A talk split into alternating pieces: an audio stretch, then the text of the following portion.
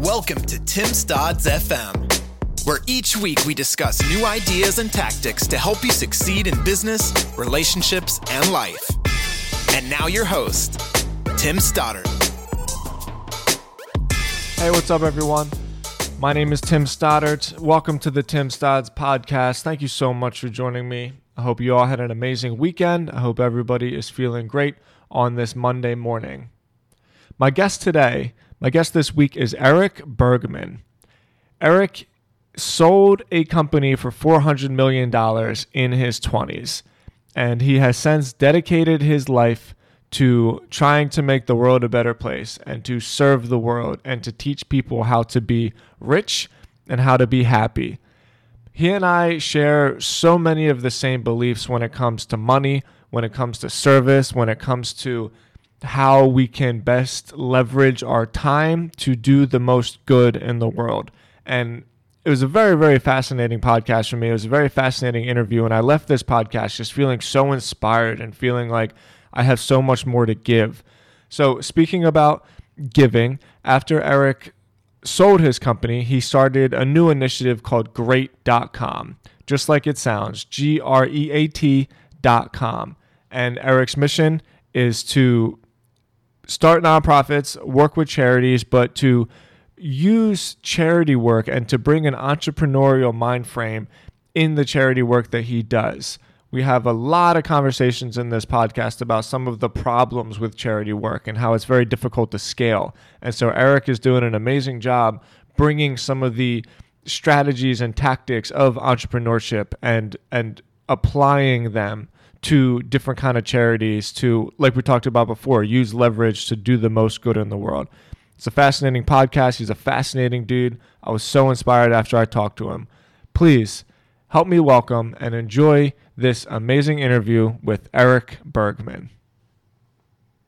Camera you have right behind you, or what is that? Yeah, well, this is just a webcam. This is uh, I just make like marketing videos for my company and stuff like that. I don't really, I'm not very good at it. I see some YouTubers and they're like so natural, so I'm, I'm trying to get better, but it's fun. I enjoy doing it. I just plugged in my camera like that and using that as a webcam. So I have. Oh, cool! I've been trying to figure out how to do that. I need to buy like some kind of um some. Yeah, you need a cam link, uh, and that's pretty much it. So it's just at least that's what I need. Uh, so there is there is a little adapter that you need. It's cost like a hundred bucks or something. Yeah, yeah, yeah. And it's just a USB cable. Uh, and okay, so before we, I can show you the differences between um, well, it's a big difference because I got some friends on Twitter that are streamers, and so they were showing me their setup, and like the difference in quality is huge. Oh my gosh! See, wow. This is the regular Apple camera, so on yeah. a MacBook, and this is holy shit. It's it's crazy difference. Um, oh, that's amazing. Yeah, thanks, man. I'll definitely do that. Yeah, if you have the camera, might as well. Might as well for sure. Super easy. Yeah, well, uh, we're recording, man. So maybe I'll just maybe I'll just open up the podcast with that. Uh, Erik, like I said before the show, thank you so much uh, for joining me on my podcast. I really appreciate your time. Uh, there's a whole lot of stuff I want to talk to you about, but I thought a really good conversation opener was something that you and I were briefly speaking about on Twitter. And if you go to your Twitter bio, you open with I want you to be rich and happy. And I thought this this would be a cool conversation to start with because you know, when I was younger, the idea of being rich and the idea of wealth and rich people always had kind of a negative connotation in my head. Like my family was lower income, we were real blue collar, and I always thought that being wealthy or being rich meant that the man, I don't even know what it meant. Like you had low values, or you must have cheated somebody, or, or, did something to get that right. And as I've gotten older, and I've um, I've always been an entrepreneur, but as I've seen success and learned about wealth, my viewpoint on it has completely changed. Whereas I don't see wealth as being evil anymore. I see like poverty really as being the root of of evil and the root of suffering. So um is a little bit of an open-ended question, just kind of a conversation starter. But I want to hear your viewpoints on why why you have that in in your message, like why you want to see other people live a rich life and live with wealth? I think so I come from a very blue collar family as well. I'm yeah.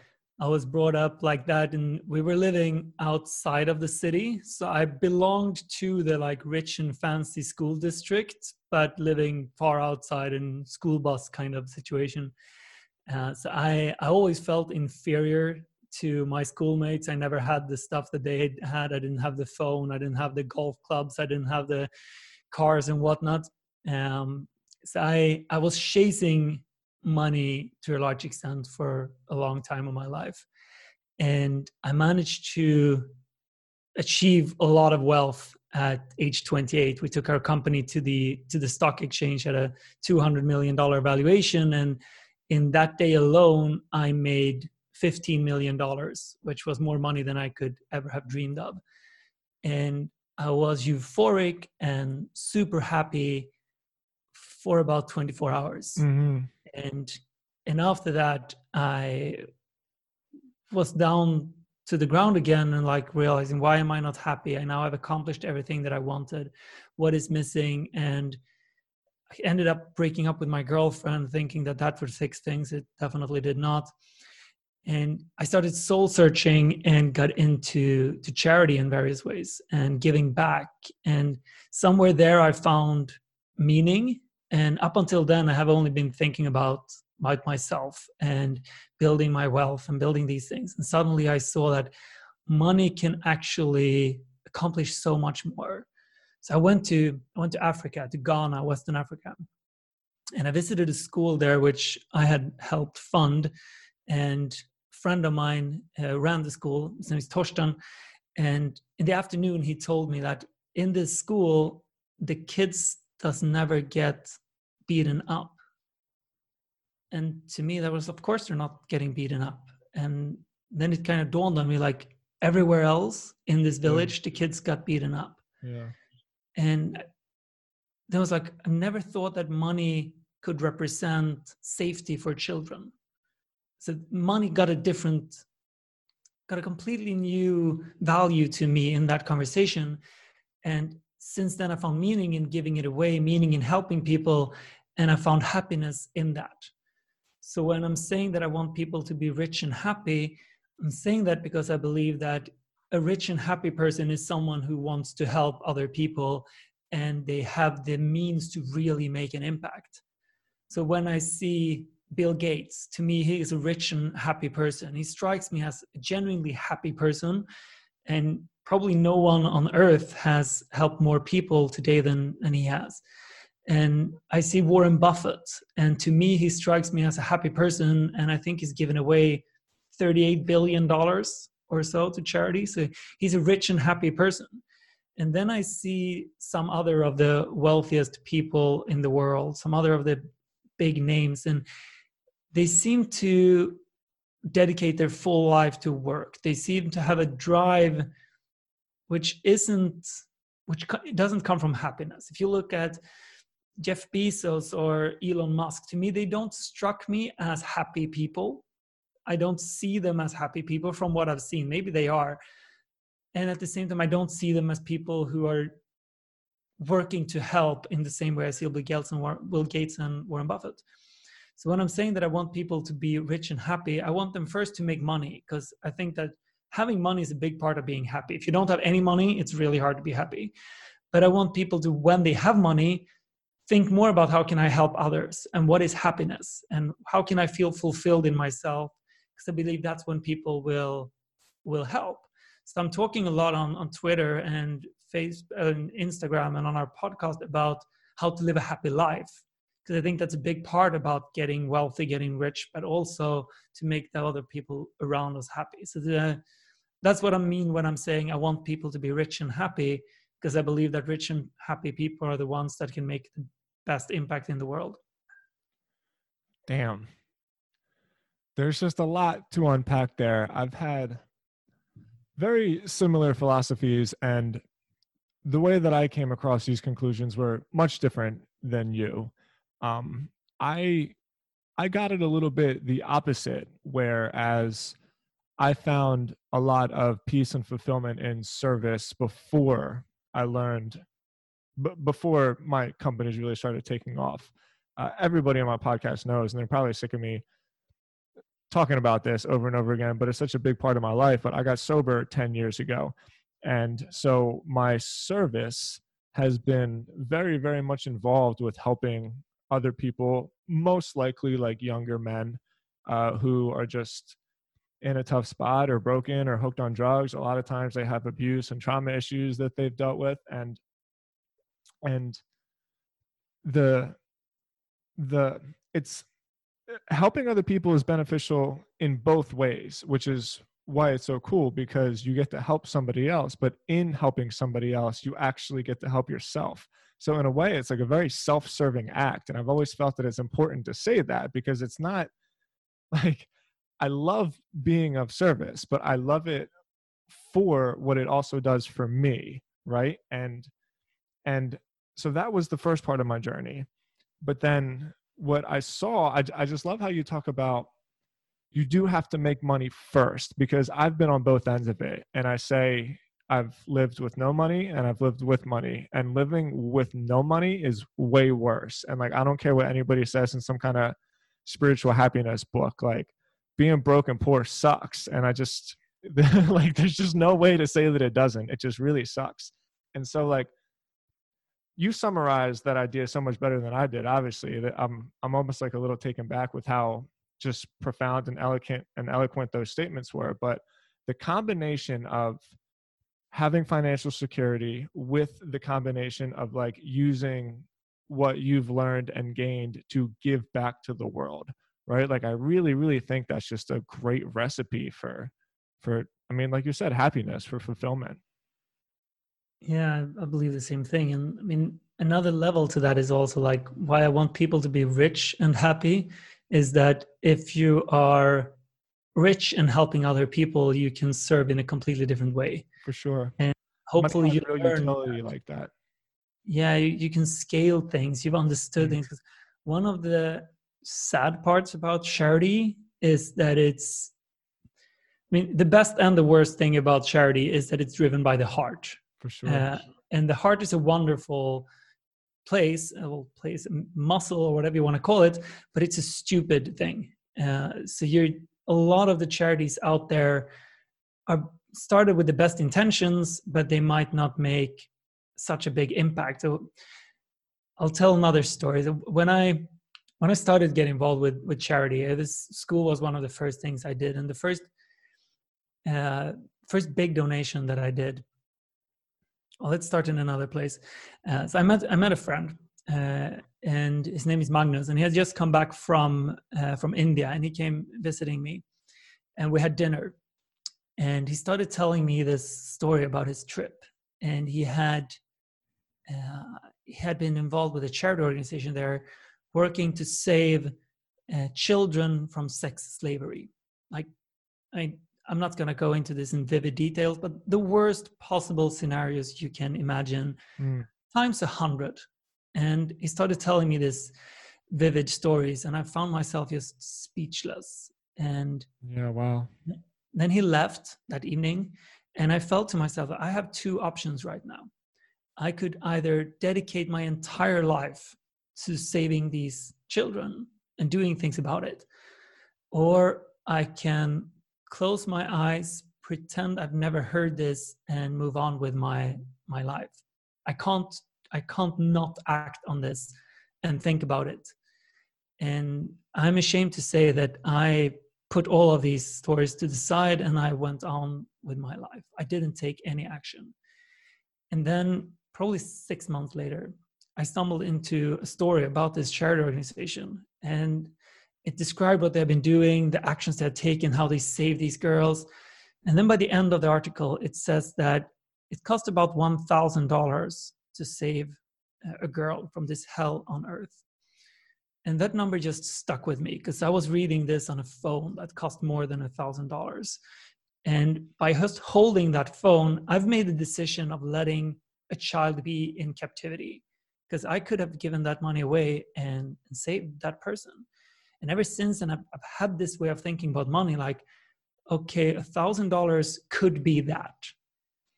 And after this, I ended up donating $100,000 uh, to this charity organization and following their work for a while. And what I've learned from that, which is even worse, was that I realized that even though this money made some, it's a wonderful organization, started with beautiful people, hardworking heroes.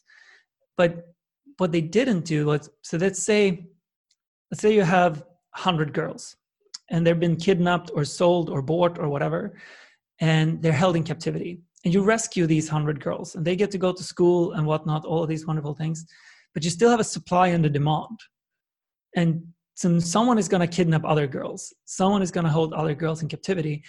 And maybe I didn't do any difference at all. Maybe I didn't have any positive impact at all. Maybe my effect was that 100 innocent girls got sold or kidnapped instead.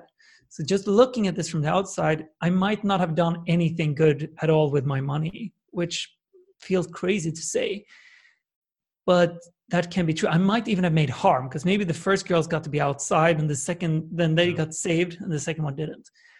So this is the like tricky part with charity is that they work with the most I would say one of the most important causes in the world to solve, but saving girls doesn't unfortunately do any difference. So I believe that the underlying problem here is extreme poverty. Like, no one, I don't believe anyone would kidnap girls, or even worse, no one would sell their children because a lot of these have been sold unless they are at the verge of absolute desperation.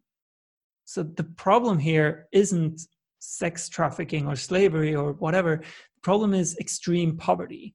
So today, I'm not giving any money to this organization, even though they're doing amazing things, because I don't believe that they actually solve the underlying problem. So when I'm doing charity now, I'm doing to, I'm focusing either on extreme poverty or climate change, because I believe that climate change will create so much extreme poverty.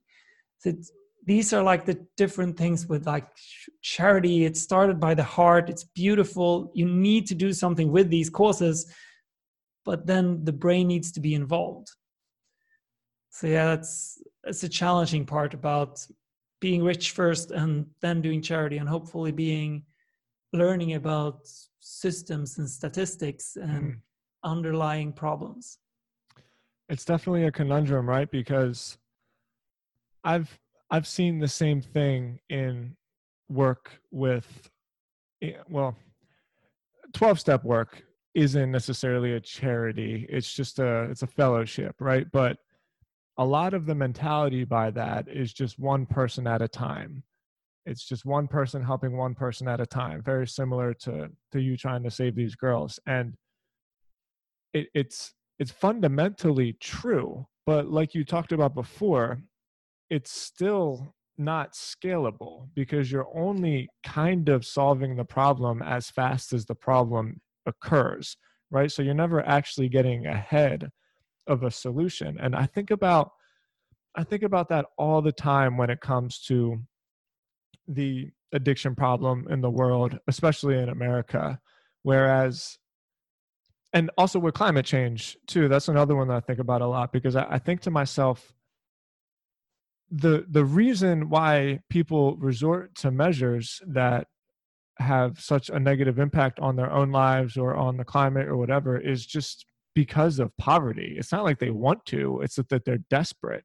And so I, I think all the time about ways where what would the world be like if we could figure out how to spread wealth more efficiently?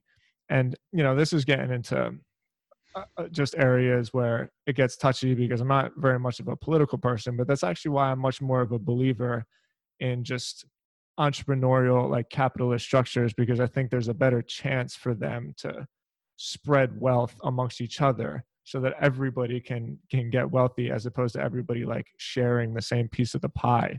And uh and it's a very difficult problem to solve but i think at the root of it you're absolutely right. Like you need to combine these heartfelt people that are willing to do the one-on-one work with the mentality of like an entrepreneur who can approach this problem with root causes and markets and demands and figuring out how to scale the solution properly so that like one person can actually help a hundred people as opposed to one person just solving a problem for one other person yeah most definitely mm-hmm. well this is the root of of your message and you got here through the journey of selling your company um, admittedly, I was doing research on you as I do before every podcast, and I, I couldn't find where this company was. I found great.com and, and all the work there, and I'd like to obviously get there. But what was what was the catalyst for this sale? What was the company that you created, and, and how did you end up selling it? So I started companies uh, in in school, and I kept failing over and over. I tried to be a party planner. I tried to build websites. I tried a web agency. I built a lunch guide, and then a friend of mine introduced me to online bingo, which was just starting out. And this was in 2008. I think I'm 20 years old, and I was like, bingo. That's for old ladies. What the fuck? Um, but me and my childhood friend gave it a try. Anyway so we built a website about bingo online bingo and guides like bonuses offers these kinds of things some casino things in there. And we worked really hard on it for a few months uh, and nothing really happened. Didn't take off so we tried some other things. But then a year later we looked into these different affiliate accounts that we had set up and it turned out that we had made a thousand dollars in about a year, which was like, wow, this is real money. I can't believe that happened. And we started working more and more on this. We may work maybe five, ten hours a week. It wasn't more than that, uh, evening times for two years. And we managed to get it from a thousand dollars per year to three thousand dollars a month, give or take. And then we decided to let's let's do this full time. Uh, and we gave it all our attention. We're now 22 years old, years 2010. And we started playing around with this. We were building websites about all kinds of different topics, and we got good at ranking them high up in Google and making money on, on commission. Yeah. So we built websites about bingo to start with, but also business cards, payday loans, hotels, fashion. We tried all kinds of things. And we managed to do it well. So by the year 2012, we made about 50, $40,000 a month, something like that. So it, it got big. And that's when we got in contact with a, a VC company who had just sold, had just started this VC after selling a big casino. And they made took the profits to start this VC business. And we ended up selling half of our company uh, to those guys, kind of starting a new company and decided to do full focus on online casino, like building the same kind of guides, how to compare bonuses, what customer supports is the best, which website loads the fastest, all kinds of things around that. Uh, and this was in 2012. So we gave all our focus to, to casino and started a company called Catena Media. And we almost went bankrupt 2013. Uh, things did not start as well as we were hoped. Uh, but 2014, 15, 16, things were just skyrocketing. And we built hundreds of websites about casino. We started buying lots of different companies. We put everything in under one umbrella, and we were basically ranking high up in Google on anything that had to do with casino. Wow! And then we took this company to the to the stock exchange in uh, the Nasdaq stock exchange in Sweden uh, in 2016 uh, on the 11th of February, uh, my 28th birthday, actually. So that's the company we built was comparing casino bonuses and offers and customer supports and all kinds of things like that. And I left it in about a year later. You talked earlier about having that sale and getting that check and I instantly related. I I never had like a big payday, so to speak. They've um, it's it's just been gradually more and more and more right? But i know exactly the feeling you're talking about. I used to think man if i just had $5000 in my bank account like wow you know? And now every quarter when when we get payouts I, I hardly even notice it anymore. And i'm not saying that by any means to be egotistical. I'm saying that because it, it just comes right back to that conversation where like having money solves your money problem, right? But it doesn't solve your fulfillment problem. And I want to just talk more about that experience where the very next day i'm sure you guys bought out and celebrated and you probably partied and like life was good and then what happens when you wake up the next morning so i think for me it was it was about two weeks of of high uh-huh and then i i woke yeah, up right.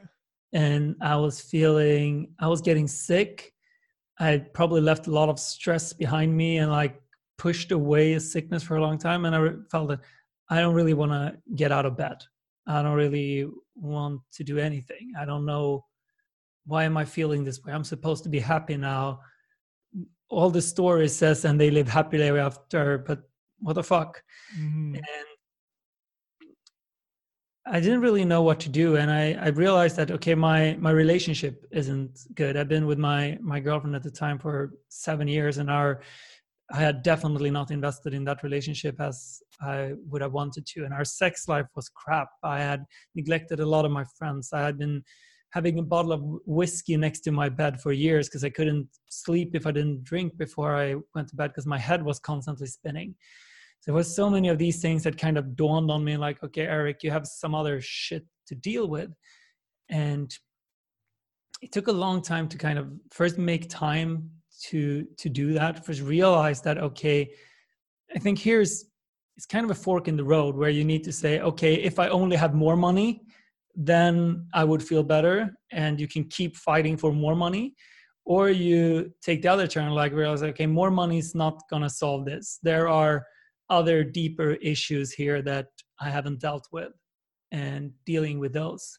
And i think i was i was at that fork in the road for about six months to a year thinking about what to do. And then i broke up with my girlfriend uh, or we broke up uh, and i tried to be alone. I was a mess. And that kind of started that kind of a foggy journey into figuring out life. And it took a year to kind of realize what I wanted and who I was and whatever happened. And I've been through every kind of personal development thing out there. I've tried all kinds of different stuff and been in all kinds of therapy and it's all been very, very helpful. And I felt that for the last year, year and a half, I've been very, very happy. And I've made my health my top priority, which I think is I think that's the fundamental part about self love is to take care of your own physical body. I think that's where self love needs to start. If you don't take care of, of what is what is you in the sense or the most you we can understand, it's it's really hard to really say that you care for yourself. So I think it it started there and started with then making I got back together with my girlfriend actually and we're engaged now, um, pregnant even uh, it's congrats, big difference. Thank you. Uh, scary time, scary times, but it feels good. Uh, and I made like first my health my top priority, and then I made her my top priority. And those things have shifted so so many things, but they've been very easy to neglect when the focus was always on the big prize pool. I'm very happy that you talked about health. I personally have just always been into fitness and health excuse me, and nutrition. And I, I worry a lot when I see other entrepreneurs really, it's just that hustle mentality that I think it's sometimes you need it because so, sometimes you need to just be so laser focused that you sacrifice your sleep and your health and stuff to actually get something done. So I'm not like, I'll challenge that though. So what I believe, uh, the mistake that I did and the mistake that I think most entrepreneurs do is they believe that there is a sense of urgency, mm. which is usually made up.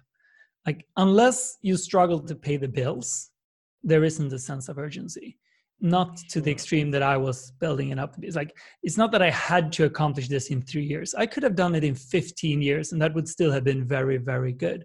And I could have loved ride. I could have focused on keeping my health, my relationships well together. Probably have a lot more energy.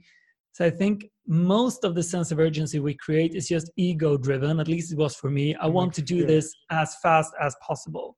and that as fast as possible thing is almost never real totally agree and i i love how you said that. The the only times where i give people a pass and i shouldn't say give people a pass like i'm judging them like my experience was the same. When i was first starting everything was so urgent and i did a lot of reading. I really liked the the time urgency matrix i think it's called the stephen covey thing where if you focus all of your day on things that are important but not urgent you actually get to where you're going faster because you're not wasting time on shit that doesn't matter and when i started living my life like that like i wake up and i read for like an hour and i chill you know and i get a healthy breakfast and and we work out and i mean more or less, if I'm being honest, I'm probably really working like deep focused work for like five hours a day.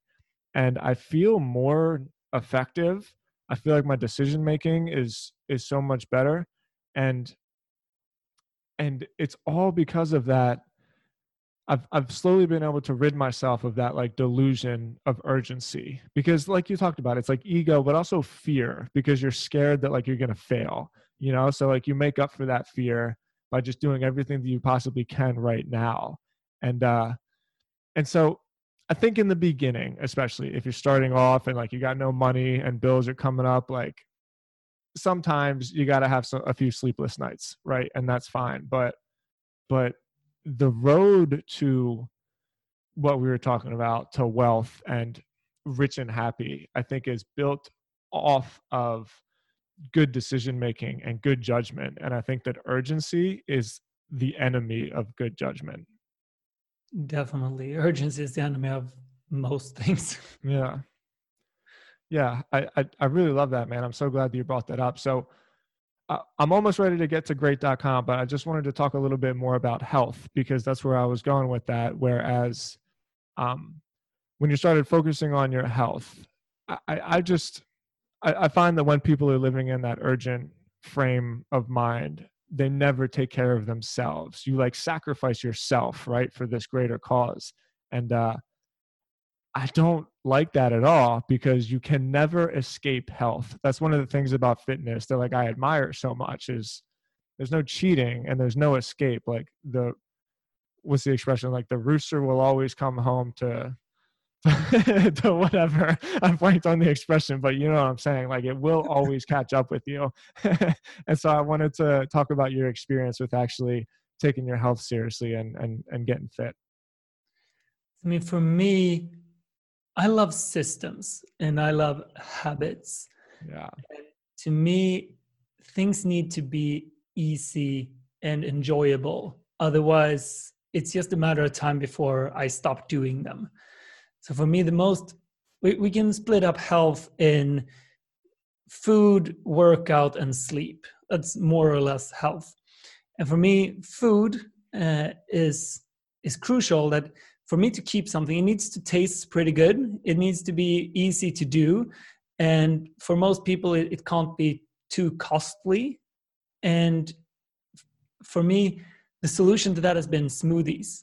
And I do the nice. same smoothie every day. I prepare, and when I say I, I mean my lovely fiance because I can't take credit for it. But she prepares 20 bags at the same time. Just prepares them and puts them in the freezer. I just mix them with water, and eat huge smoothie every day, which is blueberries, raspberries, avocado, banana, spinach, broccoli, ginger, turmeric, olive oil, water, and then a bunch of different like super powders, whatever I could find at the moment, like moringa, cinnamon, spirulina, all kinds of things. And I eat one of these every day, at least six days a week, but almost seven days a week. And that's like a full meal. Mm-hmm. And it mm-hmm. makes it so easy to do every day if i've only eaten that one i've at least e- eaten something really good. And if i eat the pizza or whatever later i know that at least half of what i ate that day was really good. Mm-hmm. and it makes it so easy. It takes me less than three minutes to prepare. No stress. No stress no nothing. And it tastes good enough. It's not it's not meant to be the best tasting thing ever but it tastes so good that i without a problem can eat it every day And suddenly, with that alone, I'd say that I'd covered half of what food can do for your health. And if you replace, if you eat breakfast, I would replace breakfast with it because then you eat the same thing every day anyway. Most people eat the same breakfast. I replace lunch with it. So I eat it for lunch almost every day. So that alone, and like cutting soda, it's like also a very easy thing to Definitely. do. Is drink water instead of soda. Yep. If you do those two things, then you've almost covered of what what food can do for you. Sure, you can do more things, but that's super easy hack to do it. And then when it comes to workout, for example, for me there are a couple of elements that are so important with workout. I need consistency. So I need to do it the same time, the same week, every every time. I do it Monday, Wednesday, Thursdays. Now Monday, Wednesday, Friday at 10 o'clock, I work out and I need someone to hold me accountable. And it needs to be someone who works out more than I do. So you in my case, I have a trainer. Yeah, me too. Without that, it's more it's more hassle for me to cancel than it is to show up. Mm-hmm. And this could have been a friend, but I think a really important thing then is to pick a friend who works out more than you do, because otherwise you will need to put them out. So before I used to play squash, uh, so I played racquetball. Is it squash in, in English as well? Yeah, uh, I think they're two different rules technically, but yeah. I would play squash. The problem there was I played with a friend, and then he was always traveling, or I was traveling, so ended up like two times out of three we canceled because people didn't show up. Mm. So that's like so important that this happens, and it needs to be at least fifty-one percent fun. So I'm never going to the gym because the gym is not 51% fun or more. So it can be football. I enjoy that. I do Muay Thai most of the time, Thai boxing. I enjoy that. I enjoy squash. It's like 51% fun. It's similar to like the taste of food. If it tastes too crappy, you're not going to continue. But if it tastes better than 51%, you can do it every day.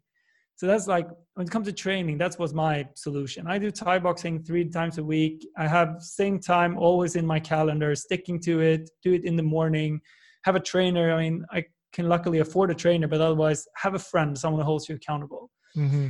When it comes to to sleep, like one of the most horrible advice out there on social media is to sleep less and get more done. Dumbest thing I've ever heard. Dumbest I Can't thing. believe it. When I see that shit on Twitter, I just all the time. Yeah. All the time.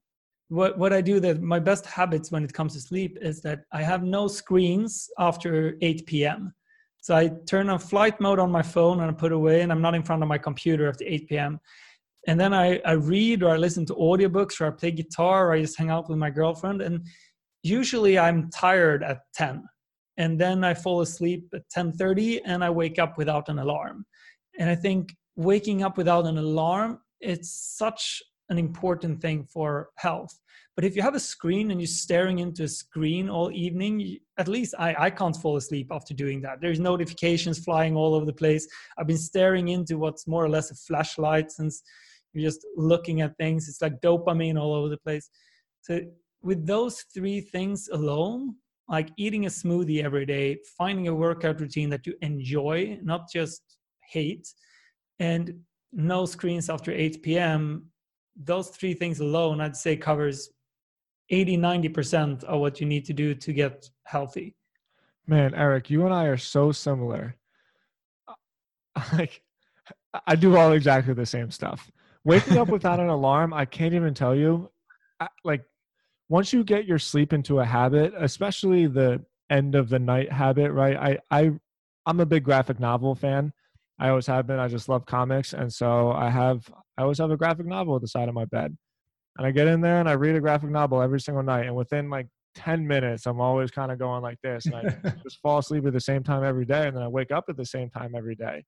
And I haven't had an alarm, and I couldn't even tell you the last time just I, as soon as you said I love systems, I knew that I was going to appreciate everything that you said because for me, it really is that simple. Like the less you think about it, the easier it is. And so you just develop these systems to monitor your health and your routines and your sleep and your fitness. And, and it's really easy. Like I eat basically the same thing every day.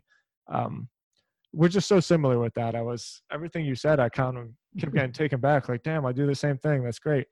Uh, Okay, man. Well, look, we're we're 45 minutes in. You've been so gracious with your time. Um, I want to make sure that we talk about great.com because I mean, wow, hell of an organization that that you have.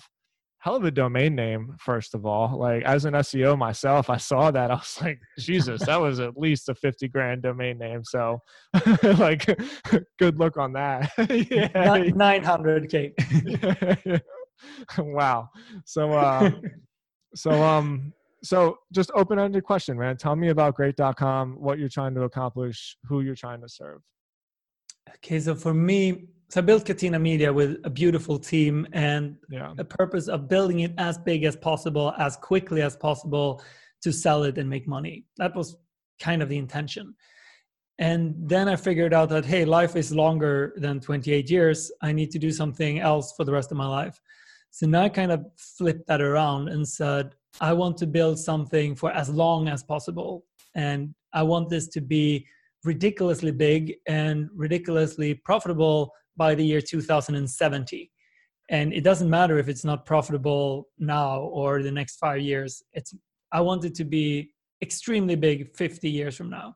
And to put that into perspective amazon is a 25 year old company. So that's like twice the time that amazon has been around so that's a very key distinction is i'm trying to make all the decisions based on what will be the best thing 50 years from now. Wow. and not what would be the next trend what will be the next hype whatnot. So that's a key thing to keep in mind. The second thing is that i wanted to be the most trusted company in the world. Because right now there isn't really any thing that is completely trusted. I think that trust is one of the most scarce resources mm-hmm. out there. There are some people that people trust but to me if you say the most trusted company in the world i don't have an answer to that question. And that's weird. Uh, yeah. so that's what i would like to accomplish. So for example i went to buy headphones. Uh, i started researching headphones the other day and i realized that everything that i find feels completely biased. Maybe it's not biased but everything feels biased. I don't know who to trust. I don't know anything.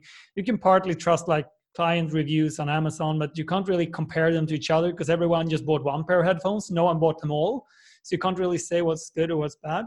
So I want to build that website that compares everything, all kinds of different products and services that you can buy, everything you can do, and then make unbiased reviews of it.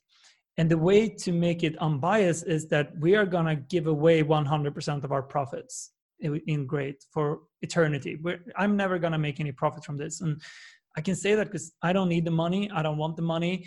I want to make a big, big difference. So for us to give away 100% of the profits makes sense and it can help us create that trust. So 50 years from now, I want anyone who's going to make any purchase decision to come to great.com and say, what should I buy? And then trust our reviews.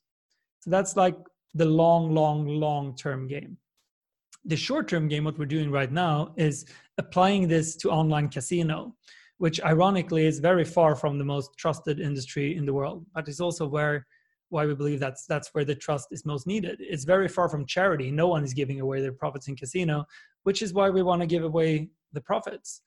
And I come from the casino industry. I know the casino industry inside out. I know that we can build this and start with that foundation. And if we if we can make trust our core thing within the casino, we can make it anywhere. So that's what we're doing right now. We're testing customer support, we're testing how fast pages load, testing all kinds of things within the casino industry. And we make money on, on commission and we donate 100% of our profits. And that's kind of the overarching, very long term plan of things. And we'll see how it turns out. There's two things you said there that really caught my attention. You said that you want it to be as profitable as possible, but you're still donating the profits. And I think that comes right back around to that idea that we talked about from the very beginning, where like you still have this scalable mentality because you know that the profit machine of it has more utility. Like you can apply it to things and and get the most out of it. But it's still a charitable organization in the sense that you're giving it away, but the the value of what you're giving away is how do I say this is like worth more than what it is on its own right and I just I love how you have that mindset and you've learned that lesson but now you're applying it it's not just some shit that you come on a podcast and you talk about like how you're happy now, right? Like you're actually taking this and you're applying it to your work and to the value in the world. And I think that's really cool. For real. I think that's really cool. Thank you. You're very welcome. Um, thank you, man. Like, thank you. I, I was following your work and and I always say one of the coolest things about this podcast is you know what it does for me and like my brand and stuff but more or less it's just an opportunity to talk to amazing people for an hour without cell phones and like really just get to learn stories and it's it's been such a great value in my life and and hearing your story and knowing that there's other people out there that kind of think about these things in the way that I do and that like you know it's okay to to want to do work that helps me but also helps everybody else at the same time you know i just think more people need to be honest about money and about making it and about doing stuff with it as opposed to just like fucking Instagram selfies with cars and that nonsense, you know? For sure. Yeah. Um all right, Erik. So all right, we got great.com. Um I didn't I didn't catch what were your what your podcast was. Tell people where to find your podcast. So we have a podcast called becominggreat.com, which is partly a reality TV show, kind of of how we're building great, what kind of struggles we run into, business opportunities or challenges and whatnot. But we're also doing a lot of episodes which is very focused on personal development and personal growth. Uh, something that separates us from most podcasters out there is that we don't have any guests. It's me and my friend Emil, who is the smartest guy I, I know. He's a personal development geek deluxe. He's a freaking genius. So we're only we're, we're digging down into concepts that we apply in our lives. So for example smoothies and health and all kinds of things. Mm-hmm. and trying to just give as much condensed value as possible uh, in each episode. So it's you can find becominggreat.com the podcast in itunes youtube or spotify wherever. And then i'm on i'm instagram. I do a lot of things on instagram. I'm smiling erik erik with a k and the same twitter handle that's pretty much where to find me. Great. Well, I will link all of that stuff in the show notes. Erik, I really appreciate your time once again. Um, we ran a little bit over, and so so I appreciate it. Like, thank you for sharing your story, and I look forward to keeping in touch. Thank you for having me. My pleasure. All right, brother.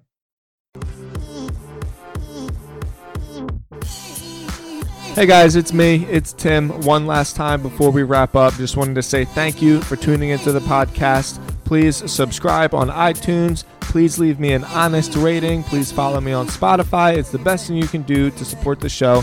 If you want to find out more, go to timstods.com. Feel free to fill out the contact form to reach out to me personally. I always respond. I appreciate you guys so much. I'll talk to you tomorrow. Have a good one.